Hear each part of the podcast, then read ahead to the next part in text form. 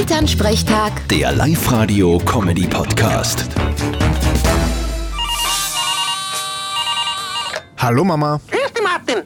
Jetzt haben wir die Bestätigung, es gibt Außerirdische. wer sagt das? Na, die Amerikaner, die haben mir das bestätigt jetzt. Ach so, ja dann stimmt's natürlich. Du, was mich halt wundert, alle, wenn irgendwo Außerirdische gelandet sein sollen, dann ist das alle in Amerika. Auch in den Filmen. Nirgendwo anders. Zum Beispiel in Kohlenschlag oder in Allwang. ja, die Aliens haben glaube ich nur Landkarten von Amerika. Die kennen da nicht aus. Was glaubst denn du passiert, wenn bei uns in Österreich Außerirdische landen daran? Puh, gute Frage. Der Herbert Kickel darf sicher gleich wieder zurückschicken.